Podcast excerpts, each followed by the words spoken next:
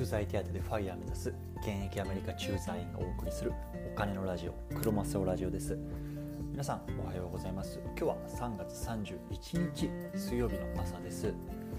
えー、ついに3月も終わりですね。日本の会社で働いていると4月から始まってこう3月で閉まるっていうところも多いと思います。今日が私も、えー、20年度最後の日で勤務日ですね。頑張っていきたいと思います。はい今日のテーマはですね嫁の誕生日にショートケーキを作った話っていうのをしたいと思いますでまああのこの経験だけでもいいんですけど、まあ、ここからさらにちょっと飛躍してあの、まあ、妻とか、まあ、家族全体のですねその満足の満足度を向上させるとこう資産形成が加速するっていうところについて、まあ、少しお話ししていきたいなと思います。でですねあのこういうようなねあのことをしてたんですよで実はね先週末あの妻が誕生日だったんですねで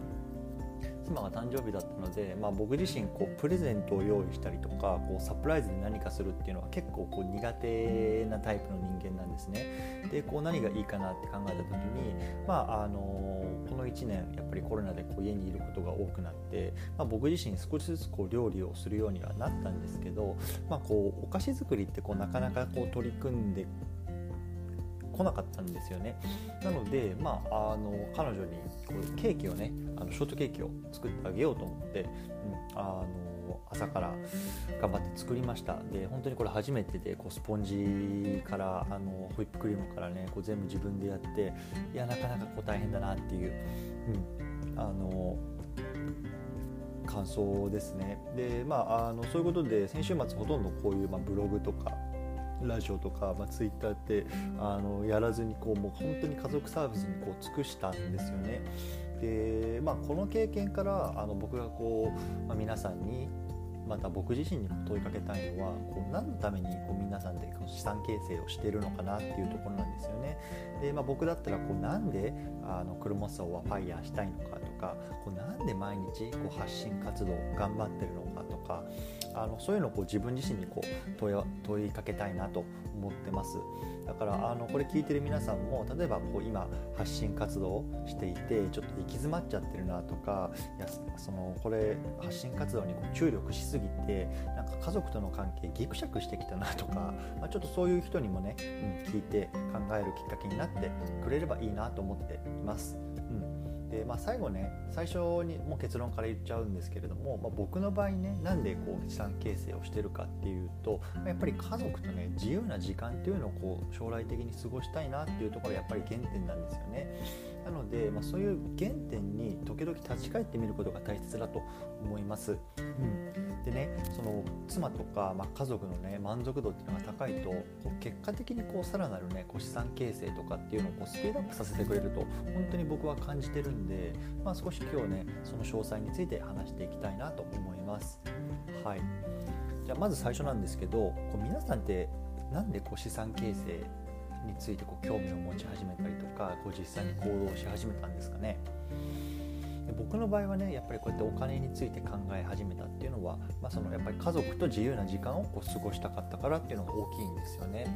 やっぱりこう会社員になってあの特に駐在員っていう立場でこう昼もアメリカで働きつつこう夜はこう日本とかその、まあ、アジアとかね他のところとこうやってるとこうなかなかこう家族と向き合う時間がないなっていうのにこ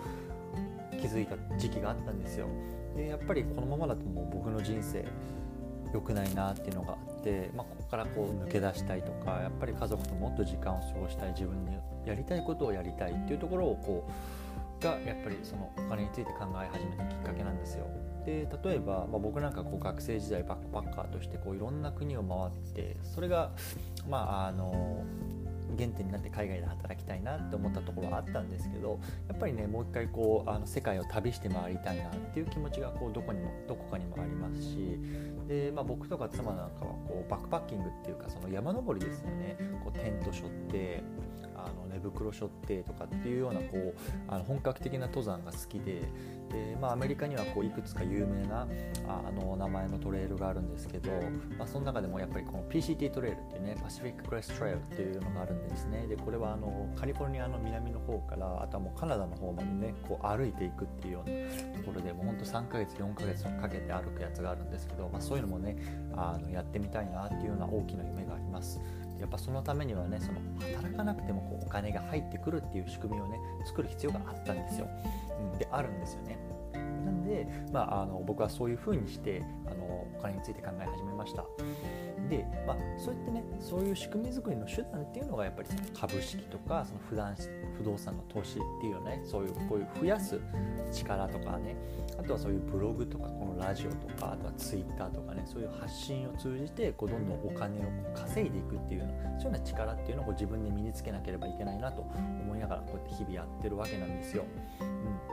でもねこれをねこう続けていくとそのうちねそのお金稼ぎすること自体が目的になってくるってことがあるんですよね。で僕自身もそういうことがあったしあるし多分皆さんもあると思うんですよ。もともと家族との時間を過ごしたくてブログを始めたのにいつの間にかこうブログを書くこと自体がこう目的になってきたりとかね。これ多分あれよくあると思うんですよ、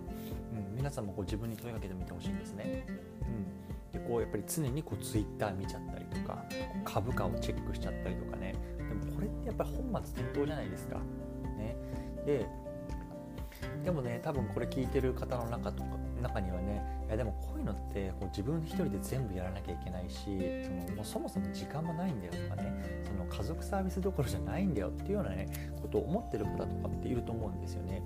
でこれに対して僕は言うと確かにそうだよねと。で僕自身もやっぱりそう思うことありますよ確かに。うん、でも例えばあのこうやって家族サービス今回あのしてね週末子供が寝た後にこう僕が作ったケーキ食べながらこういろんな話してみたんですよね。であそしたらねその彼女もねこう案外あそうなんだそういうことやってるんだみたいなで結構サポートしてくれたりするんですよ。で特に最近なんか僕なんかはそのアメリカでねあの不動産をこう買おうかなどうしようかなっていうところを考えていろいろ調べてたりするんですけど、まあ、それについてこう妻と、まあ、あのケーキ食べながら話してると「あそうなんだ」っつってで妻もねそういうなんかそのアメリカでのこの不動産こここういうエリアこのエリアはこうこうこういうような治安らしいよとかあの学区はこうらしいよとかっていうの結構こう調べてくれて教えたりしてくれてるんですよね。で本来それって僕自身がこうやらなきゃ一人でやらやっていかなきゃいけやらなやっていたことなんですけどこう妻がねそういうところでこう意外と協力してくることによってこう2人でこう情報をね探すっていうのはやっぱり仕事が早くなるんですよ。うん、でこれって非常にねあの僕はプラスになってると思いました。はいなのでちょっと、まあ、最後簡単にまとめると、まあ、僕自身の例で言うとねあの、まあ、週末こう何も発信活動をせずに、まあ、確かに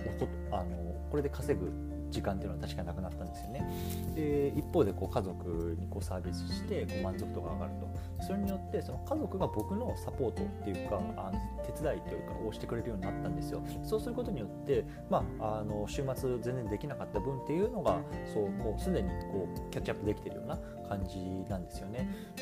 うん、なので、まあ、その家族のサポートがあると、まあ、資産形成にもこうスピードアップしてくれるよというようなところになります。はい、じゃあ今日はちょっとこの辺にしたいと思うんですけれども最後まとめますね。はいねその時々ね立ち止まって自分が何でねその活動をしているのかっていうのを振り返ることが大切ですよと。ということで、まあ、奥さんとか旦那さんとか、まあ、家族とかにねこう定期的にねサービスをしてあげましょうよ。で彼女の彼らのねあの満足度を向上させるとでそれがひいてはねその自分たちのその自由な道っていうのをこう加速させることになりますよっていうのが今日の話でございました。はいということで今日はこの辺にしたいと思います。で最後この番組はですねこうやってあのお金の話とかこう自由な人生について考えるっていうのをアメリカから毎日発信しています。今日ねこの内容が面白いなとか今後もちょっと聞いてみたいなっていうようなあの方がいたら是非フォローいただけると励みになります。じゃあ今日も皆さんコツコツ頑張っていきましょう。お疲れ様です。